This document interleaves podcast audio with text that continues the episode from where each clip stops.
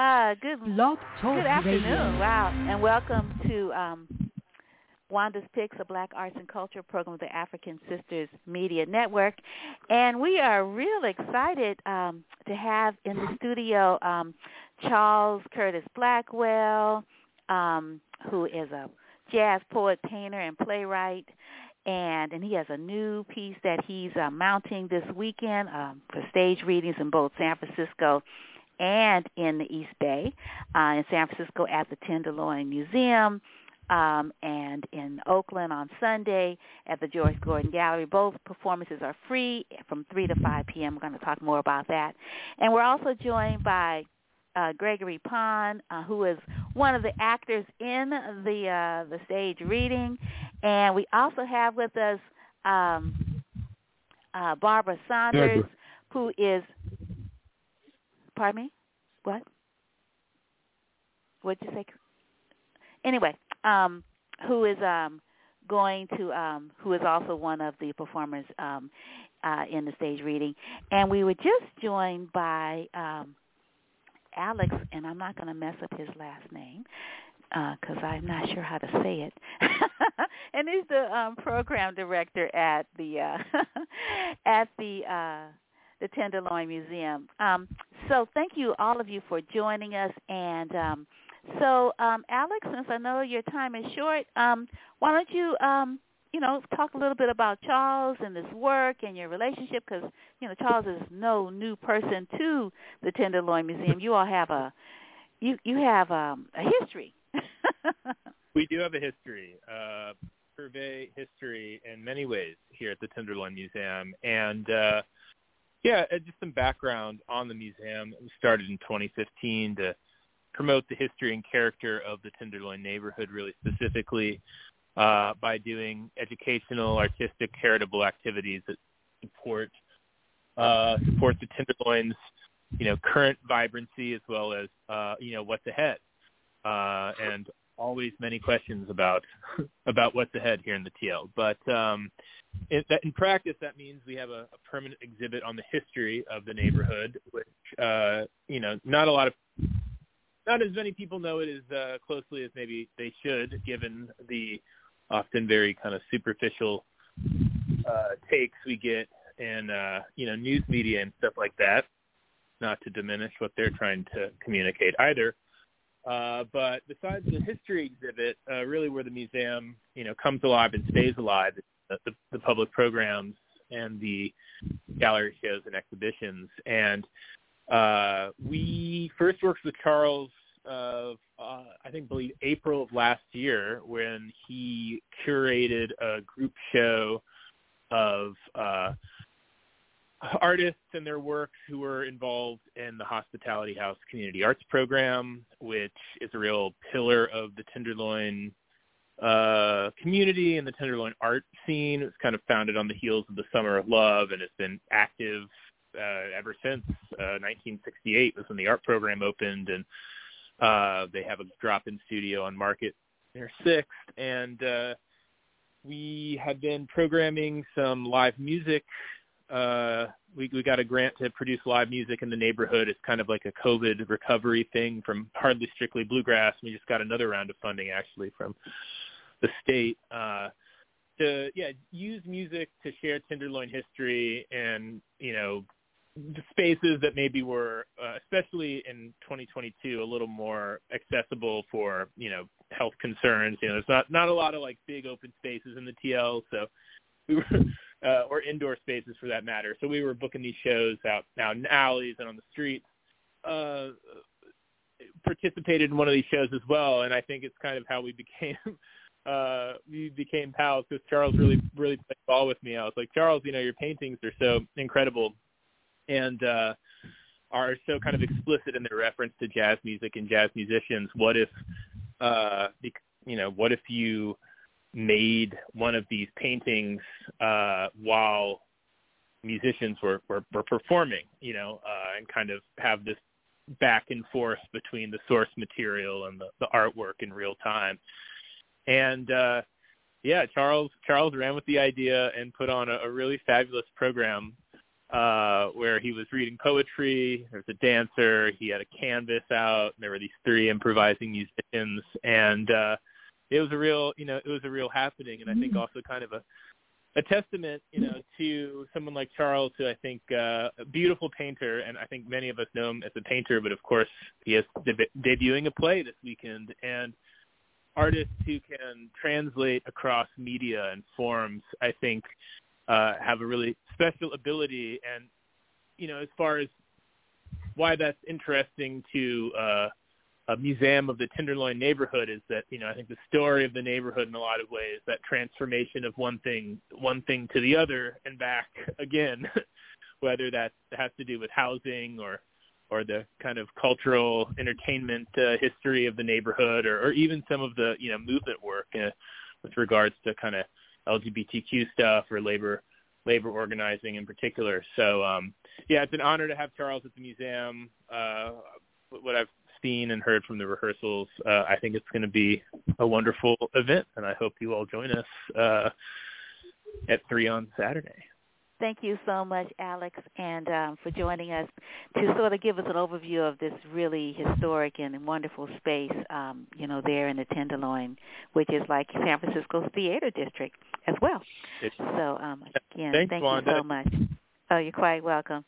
So, Charles, let me read your bio. Um, this one here is at, adapted from um, one of the Beat Museum's um, bios of you dating back a little bit, but I added a few things that I know, and you can add some other things that you might want to.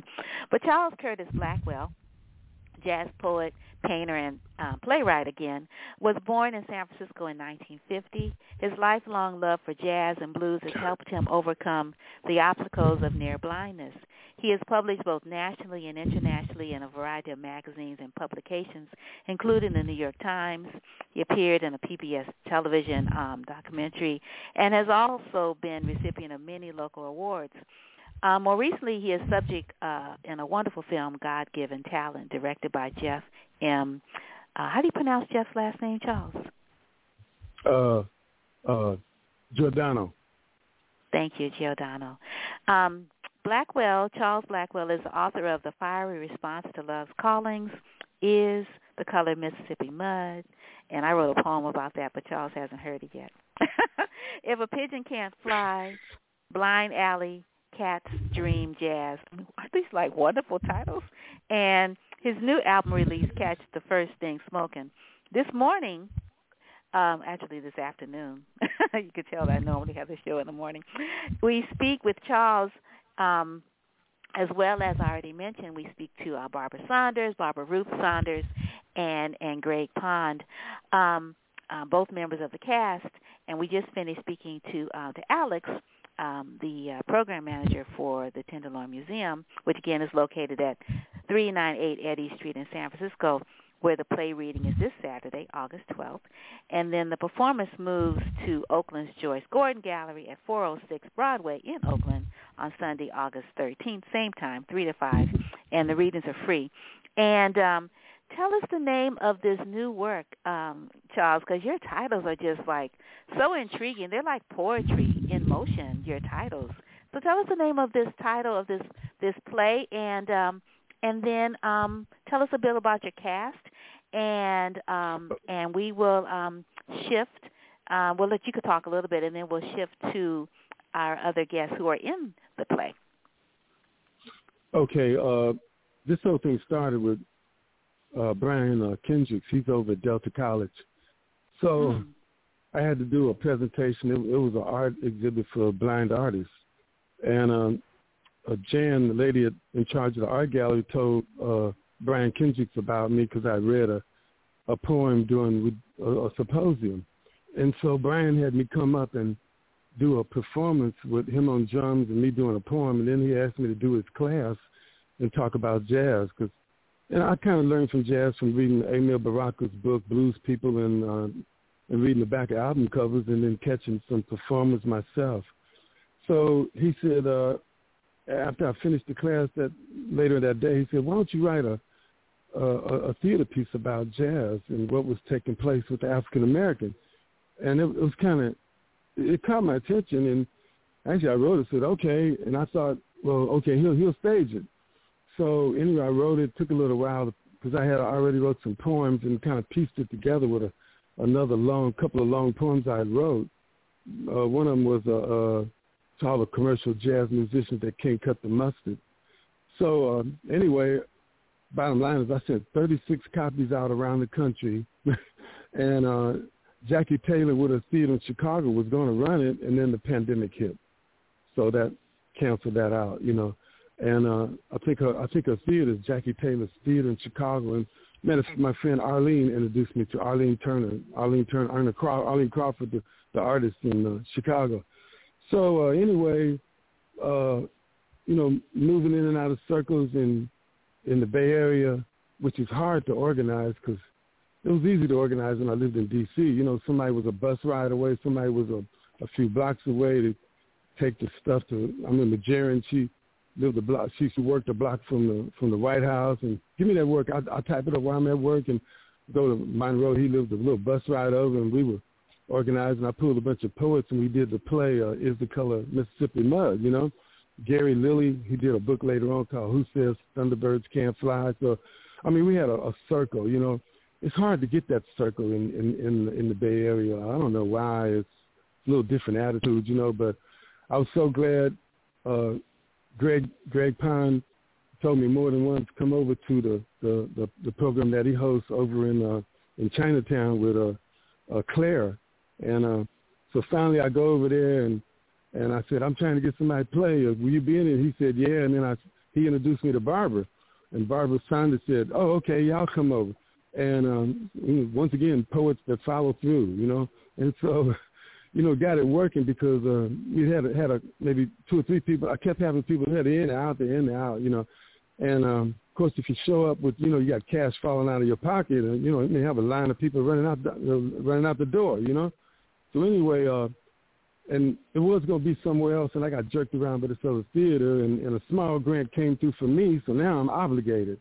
And otherwise, I, I would have dropped it because, uh, you know, it's just frustrating trying to organize and I think about uh, Ossie Davis. He made the statement, uh, any form of art is a form of power.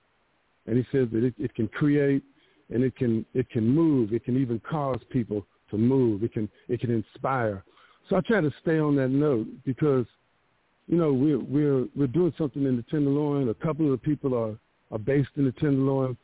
And, you know, if I, if I thought I was going to get rich, uh, that, that, that I think that left alone. That train didn't didn't stop at, at my stop. So anyway, uh, you know, I'm, I'm in the Tenderloin uh, doing stuff, and um, I, I kind of keep that in mind what Ossie Davis say because it's not that you can just trying to reach one person. That's that whole uh, a, a Jesus Christ gospel thing you hear at churches. Well, if you just reach one, you know, I mean, this situation is talking to someone. Uh, just just yesterday, this is they're still averaging two people a day dying from drug overdoses.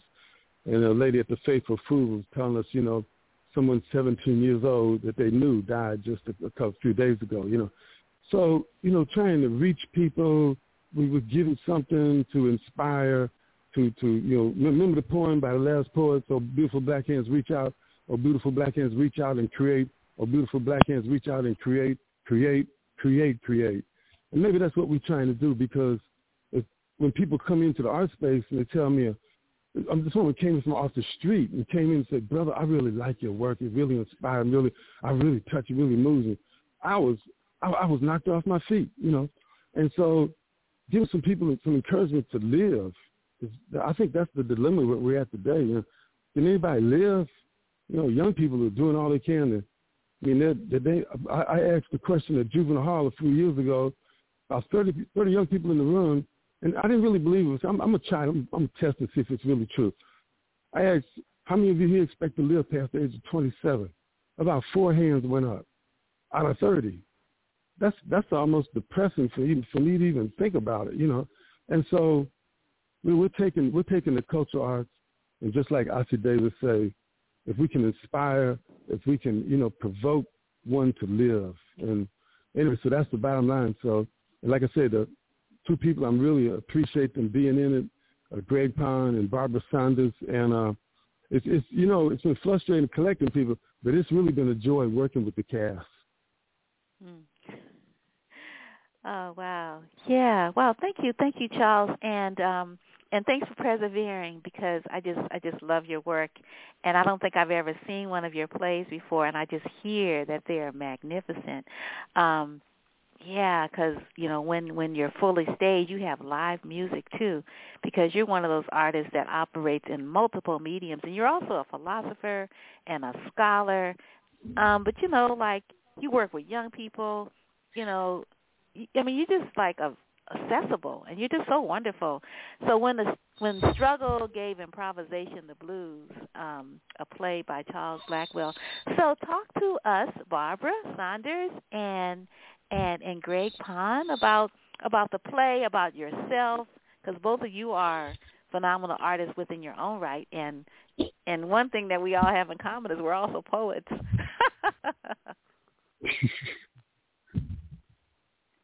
Well, I'll, I'll start. Um, I only became really involved in poetry and literary arts seriously about four or five years ago. Um, but I grew up around the arts because my father founded an art gallery in our town in Mount Vernon, New York, and worked at youth development centers in Harlem. And the first time I went and one of my first poetry readings, I uh, saw Charles's work at Youth Spirit Arts in Berkeley, and it really reminded me of the kind of things my father used to pull together. So that caught my caught my eye, caught my heart, um, and so I was excited when I was actually one of the open mic readers at Gregory's Chinatown event, and that's where Charles approached me and asked me to be in this play. And um, I'm not really an actor although I've done some solo performance through the Marsh in San Francisco, and I um, enjoy my my amateur amateurish uh, attempts at acting. But I would have said the same thing about my poetry years ago, and now it's a serious pursuit. Um, and uh, my main project right now is working on a memoir. So hmm, that's nice. me.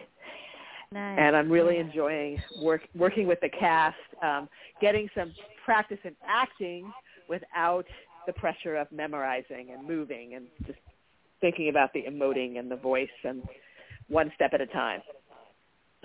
Mm, mhm. Yeah. Um, I wanted to ask you before before um, Greg um, um, tells us about about um, himself.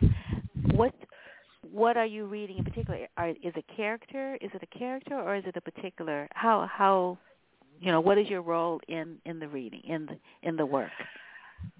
Uh, in the work, I'm actually uh, some of us are doubling up on the smaller parts, but my main Mhm. part is actually the narrator of the Oh. play. So there are several characters. It's all in verse, but there's one that's kind of an um, an omniscient speaker.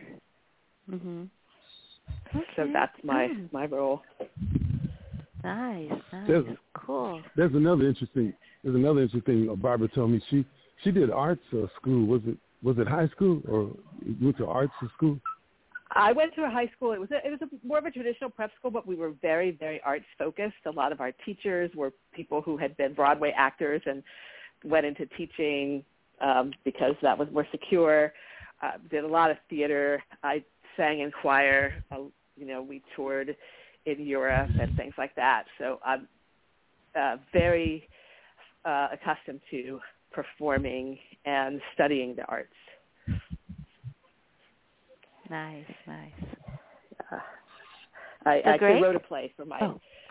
Oh. I I was going to say my there was a playwriting contest at my high school recently, and I actually wrote a play and had and there were um, students in this 10x play festival at my high school. So very very much an arts supported school. Hmm. Oh, That's wow. very nice. That's excellent. Yeah. So, Greg? Hi, hi. Hi. Well, um, first of all, um, it's thank you, Wanda, for inviting inviting us on. Um, I'm really honored to be part of Charles's play. Um, I when he asked me, I was thinking like, okay, I got to audition. I, I don't know how I'm going to sound, and he said, "Oh no, come on, you're, you're going to be fine." And uh, it, it's really been a, a very enlightening experience. I'm a I'm a full-time poet now. I worked for years in broadcasting and cable and radio uh, behind the scenes, and um, I retired, I guess, about five years ago uh, from that, but have been doing poetry pretty much full time. I host a uh, monthly open mic in Chinatown called Third Saturday Poetry in Chinatown. Uh, coming up on the 19th next Saturday. Um, and um, I also do a um, uh, work uh, a call-in um, poetry uh, reading for seniors, which I'm actually mm. going to do this afternoon in about uh, about an hour, and um, that's been wonderful. I've been doing that for about seven years, and um, that's just been really really great. So I've just been involved in poetry and um, and in in the arts um, as much as I can, and um, I, I'm really inspired by the the artists around me, the poets, the writers, the painters, and um, I'm originally from from Brooklyn. Me say that since we're in New York, and um, yeah, I've been out in California for quite a number of years, so this is home, but Brooklyn is always home too. Oh, wow. So, so Greg, um, tell us about um, about your character, but also, um, hmm, I'm echoing. Uh, also, if you could tell people how they could um, attend the third Saturday Poetry in Chinatown, and, and more, for more information on the poetry reading for seniors. Um, oh yes, sure. Um, well, the character I play is Reverend Wright. Um, that's the main character. There's a I do a, a smaller character named Randall, but Reverend Wright is the main character, and he is a well, I guess a in the '60s type of uh, minister, um, an activist, but a, a minister basically. Not a very large part, but um, it fits right in. It's again one of those instruments. And as Charles described this as like a jazz combo. So we have the sax coming in and the drums and we have the piano solo and the trumpet, etc. So I'm one of the players playing in there. Um, so that's that's for the the play. The um, the senior reading is uh, through an organization called Well Connected, and I do that every uh, Wednesday afternoon at 2 o'clock Pacific time for 45 minutes. And I read a variety of poems and song lyrics, you know, every anyone from Tupac to Shakespeare. Everybody's in everybody's in the mix. Um, and um, as far as the uh, third Saturday poetry in Chinatown, that's at uh, Clarion Performing Arts Center. It's right on the corner of one Waverly Place right at the corner of Sacramento Street. And it's at uh, from 1 to 3 uh, every third Saturday. And this Saturday, the 19th, we'll have uh, Tony Alderondo and Karen Poppy as our featured uh, readers, but it's also an open mic. People are certainly free to to attend. And um, it's a really nice uh, space and um, I think a very comfortable setting. So anyway, thank you. Oh, that sounds really nice. Sounds really, really nice. Um, so um, I had um, can, can I add, asked Barbara if she wanted to. Oh yeah, of course, Charles. Oh, okay. Working with the cast, and you know, everybody, uh, most people know I'm, I'm what they call legally blind. Greg has been most helpful, and Barbara. Things I missed, uh, you know, not, you know, somebody I got someone to type it. I didn't know it had some typos in it, and Greg pointed it out, and and Barbara's helping keeping stuff on track also. So you know, it's really been kind of nice because uh, I've directed stuff before, and sometimes it can be just it's just uh, uh, you know too much, and you you find you're doing all this stuff and trying to get people on track, and and people have other personal problems, you know, and so. uh but this this group has been uh made it enjoyable, made it fun and, and, and helpful, you know, so I just want to throw that in there. Oh, well, comments? thank you. It's been a ple- it's been a pleasure and to have the opportunity. Yeah, yeah. Oh yeah. Um, oh, I don't, yeah. I don't know if this would. Um, uh, I mean, I don't know if you can share anything from the play. Uh, is that possible? Uh, Oh. Greg Barb Greg Barber. I don't have my script in front of me. Oh my. Um. Oh boy. Okay. Here, here's a or, little bit. or you can share, or you can you could do both, or you could share something something original, like Charles. You know, you've got lots of poetry. you can share something, you know, that's not in the play, Oh. fine. Yeah, but I also Oh, want to mention. yeah. um do you want to mention um, the other other members of the cast? You've got Shavonne Allen, Robert Howard Jennings the, uh, Jr. Um, you've got Sylvester Guard Jr., Sawyer. Uh, Um, so Sylvester? Sylvester Guard. Uh, oh yeah, Sawyer. Uh, I, I'm sorry, I can't. He told me his last name. It's a tongue twister. yeah, it's Uh, Arkilic. hmm Yeah, and Shavonne Wong. She's a she's actually a community organizer in, in the uh, Tenderloin, and she's connected with this group called Skywatchers. Uh, they they did a play at at the uh, Cutting Ball.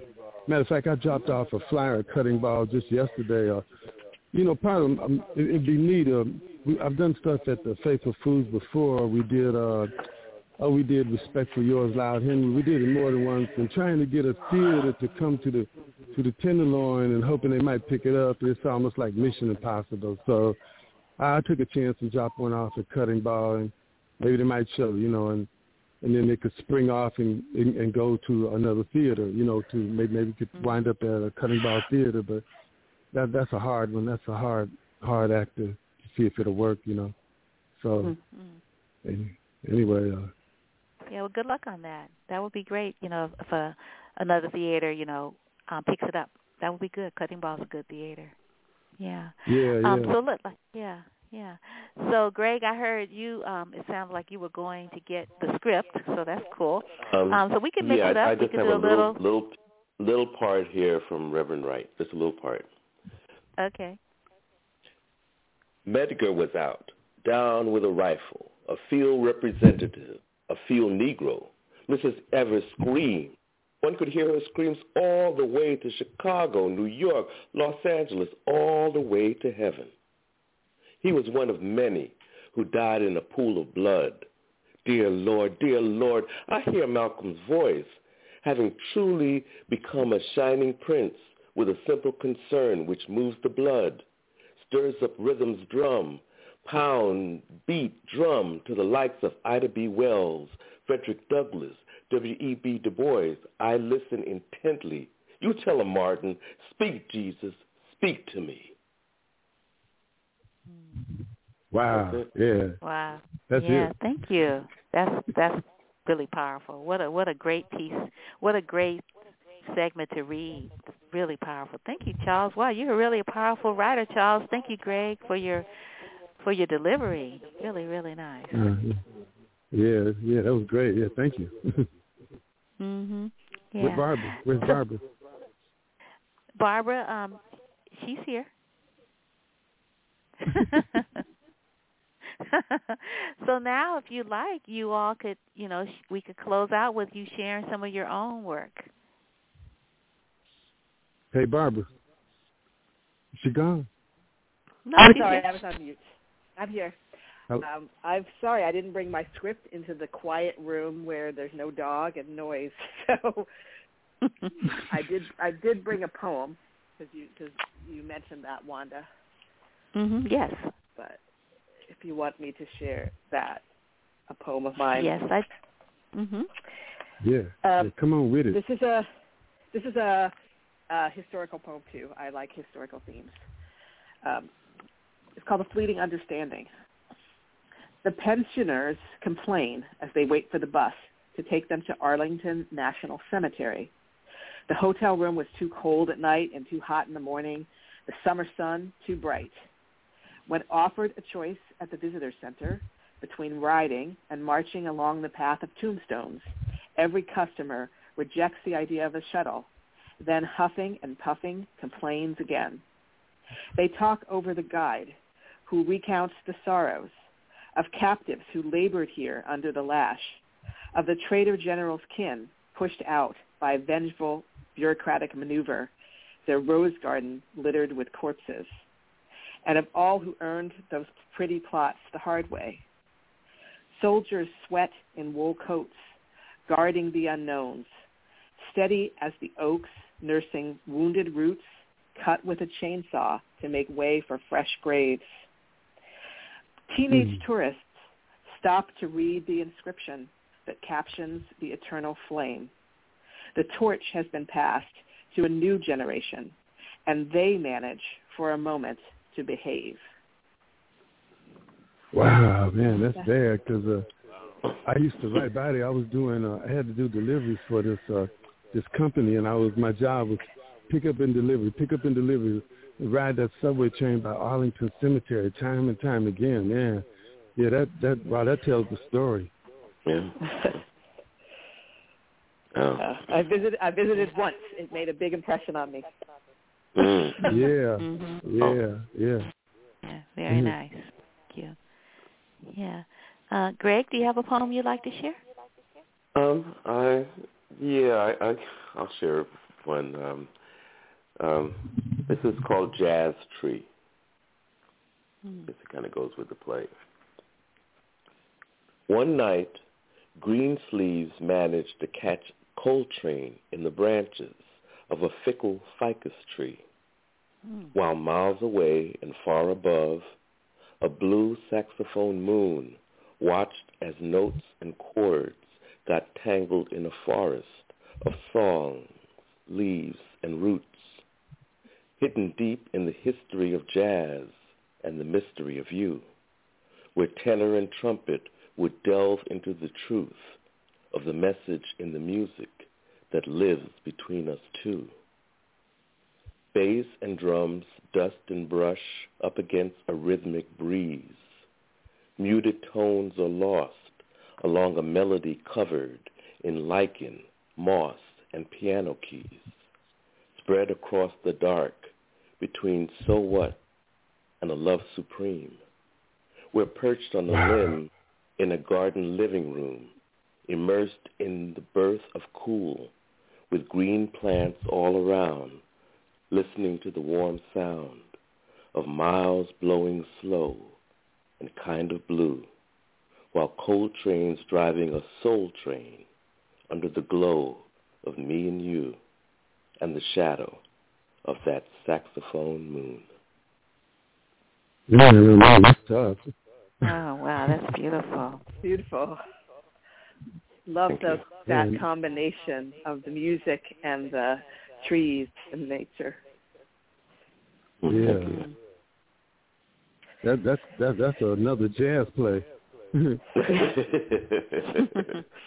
well, get get going, Charles. yeah.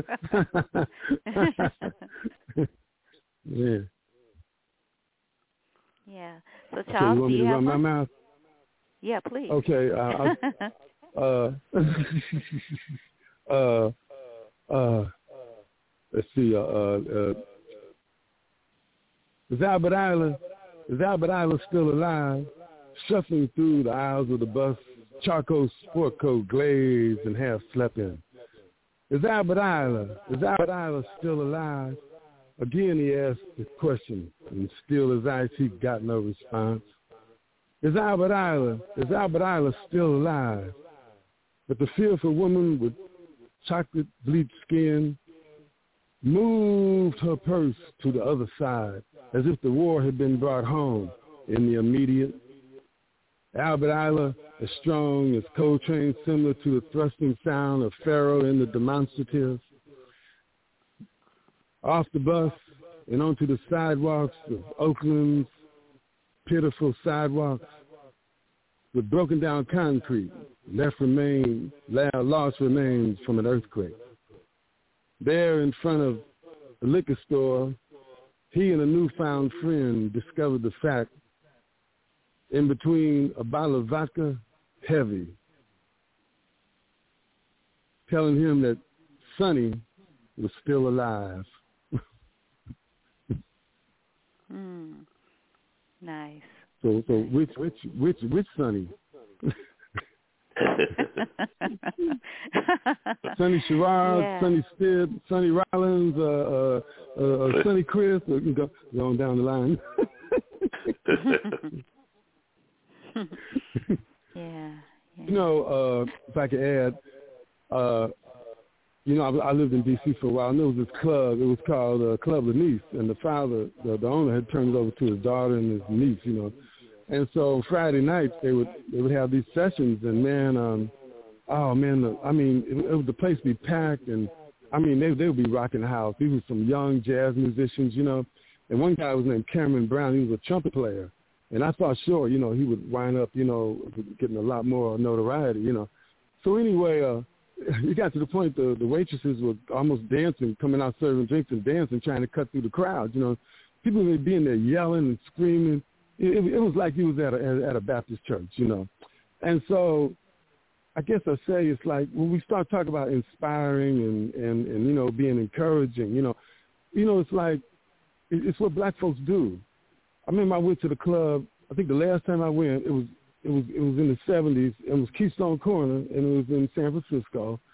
And um, it was a saxophone player on stage. I don't know who what his name was, but this guy was at the bar yelling. He yelled, "That's right, play it, brother, play it." You know. And a few minutes later, he's, "Hey, yeah, yeah, that's it. Blow that horn." Man, whoever it was, bouncer would have grabbed the guy and threw him out of the club. mm-hmm. And I said, "That did it. I ain't never coming back to this club again because they they don't understand." the black aesthetics, the the you know the black mood, the black lingo. They they don't understand. You know, they will sit there and act like a bunch of stiffs. You know, but that's what jazz is. That's what the music is. You know, it's like, uh, you know, you, you, you if, if somebody, I mean, my buddies of mine came from California to visit. We went to this club, Club Nice. The cat said, "Man, I ain't never caught nothing like this, man. This man, this is out there." You know, he, he was he didn't know if he was scared or trying to join in. You know, and so it's that kind of thing that it's it's the things that help us because you know we're we're spiritual people, but in more than one way. You know, it's like, you know, you don't have to just go to church. You I mean, people are dying from overdoses. A whole lot of them people have been in church. You know, I worked in prison. A whole lot of people they they had Jesus before they wound up in, in prison. you know, you know. So it's like you know, oh yeah, yeah, I forgot. You with the Nation of Islam? Yeah, they was with the Nation of Islam before they wound up at, at Folsom or, or Susanville. You know, so you know, it's like, but but people don't realize, like like Ossie Davis is saying, you know, uh, any form of art is a form of power you know, and not only that, to discover wonder in yourself. And so hmm. I think that's that's what keeps me on track. Because look how many people, not only just uh, you know people that we know in or see in the community, like Tenderloin or Oakland, you know, it's like people go into sports. Marvin X said it so good. Money is not our problem. Anytime you got two sports athletes pulling down hundred million dollar contracts with advertisement and everything, and haul off and put weapons on each other in, in the locker room, bang, now they're zero, zero. Contracts are over. They they are they out of the NBA national basketball. They out. Football players. You see, people are actors. You see, people are, are, are doing in, in, in the in the entertainment field. But what what what is there? Is they on they out just for self? Or they out just to, you know narcissistic? You know, then then then, then they'll wind up doing something you know ridiculous and, and destroying their life. If you got got, got to be rooted and grounded, kind of like King said. You know, he said I don't want to be remembered as somebody that, uh, you know, I, I was a, a, a was head of a big church, or I had a I acquired the Nobel Prize, or I was or had a doctorate of divinity. I want to be remembered as well. somebody. What did I do to help somebody? And that's one way of just staying on track. Because I mean, just like anybody else, too, I get man during during the the the, uh, the what do you call it, the pandemic. Shoot, I got the I got depressed. I was more depressed than a barrel of monkeys, you know, and trying to uh trying to exist, trying to cope. And so, you know, we need that. And this whole generation with cell phones and computers creating a world of isolation And alienation, it just adds more and more to the problem. Afraid to speak to your neighbor. Mm, anyway, I just yes. thought I'd throw that in there. Yeah, please. Thank you so thing- much, Charles. I want to let our audience know that we're speaking to Charles Curtis Blackwell, uh, playwright, artist, poet, about his new work, When Struggle Gave Improvisation the Blues, in two locations this weekend, Saturday, August 12th, 3 to 5 p.m. at the Tenderloin Museum, 398 Eddy Street in San Francisco, and on Sunday, August 13th, 3 to 5 p.m. at Joyce Gordon Gallery. Um, I think it was 406 14th Street, and it's free. And you're gonna, gosh, it's gonna be so awesome. And I wanted to know, Charles, if I could share this poem that I wrote, um, uh, Oh, and I and I dedicated about it to Mississippi? you. Yep. The one you wrote about Mhm. Mississippi? Oh, yeah, uh, yeah. Okay, hey. It's yeah. okay, um, it's okay. so- Greg, Greg Pond. It's okay with Greg Pond and Barbara. It's okay with me. Oh, sure. Is it okay Please. with the two of you? Okay. Please, Yes, please. love Um, to hear it. Okay, I was um I took Amtrak across the country again. Um I spent a month in New York State um all of all of June. And and so on my way to um New Orleans, um the train leaving Syracuse goes through um besides Chicago, it goes through um Mississippi and Louisiana and so I was in this place um old US 51, La Place, Louisiana. And and as I we were crossing I guess the bridge or whatever, um, the river was brown, and I'm like, and and all I can think of uh, about is is Charles's piece, is the color of Mississippi mud because it looked like mud, not water, and so that's why it's for you, Charles. It's like because I had that that piece in my mind that you wrote many years ago, and it's like, and I, you know, I didn't create this title, but it's like it was inspired. This piece was inspired by that because I actually saw what you were talking about the river looked like mud. It was like red mud, though. Um, so it starts, um, hi, Ellen. The town we just rode through, because they're all road throughs, T-H-R-E-W-S, was Hammond. Porter calls where we wade but can't disembark unless it's a full stop. I never learned to swim. I see fields and water, fields and water. I'm sitting on the wrong side of the car. The clouds roll by. The train whistle blows clearance. We're coming through, it says. Clouds chase us as blood fills 107 yet registers less. Medicated pressures push us to the edge. Fencing covers all ledges. They know we are coming. We are always coming.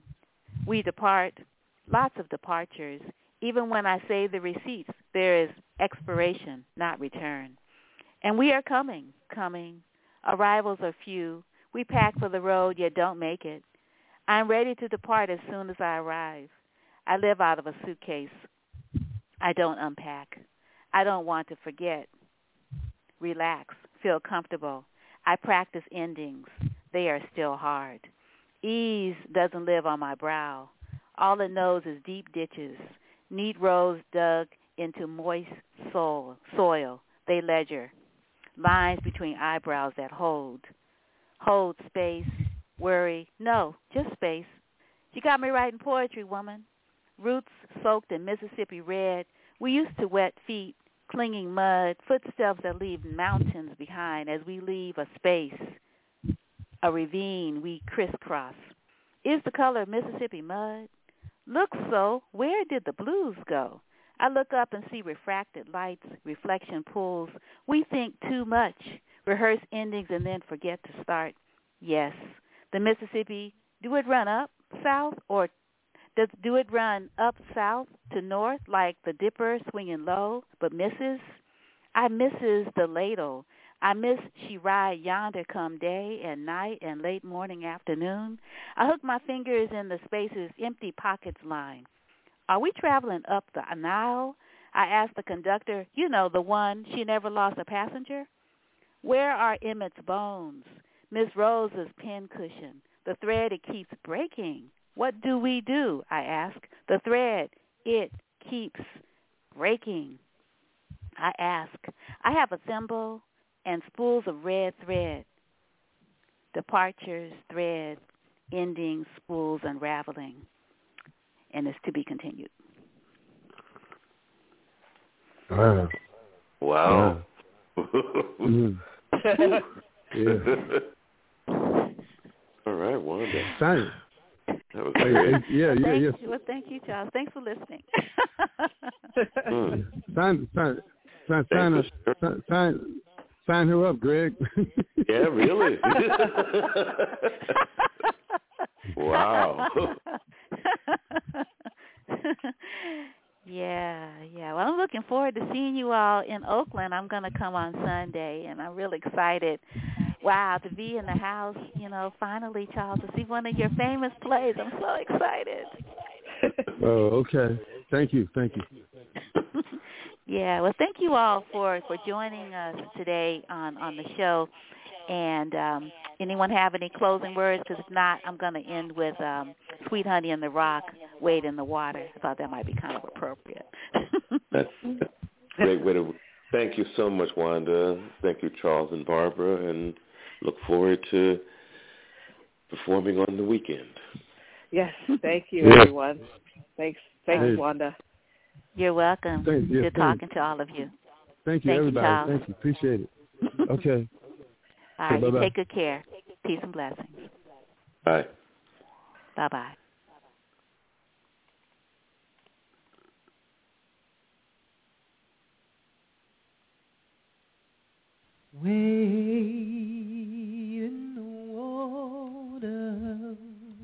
Wade in the water, children, wade,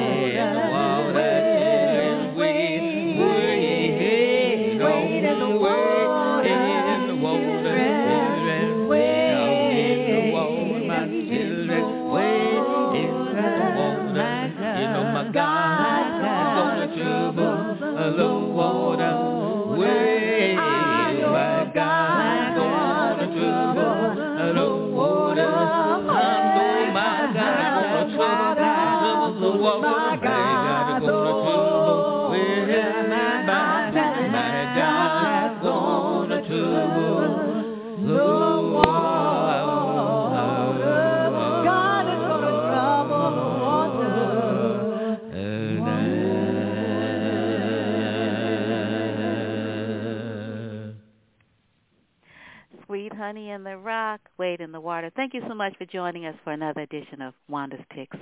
Follow us, and you won't miss a show. Peace and blessings.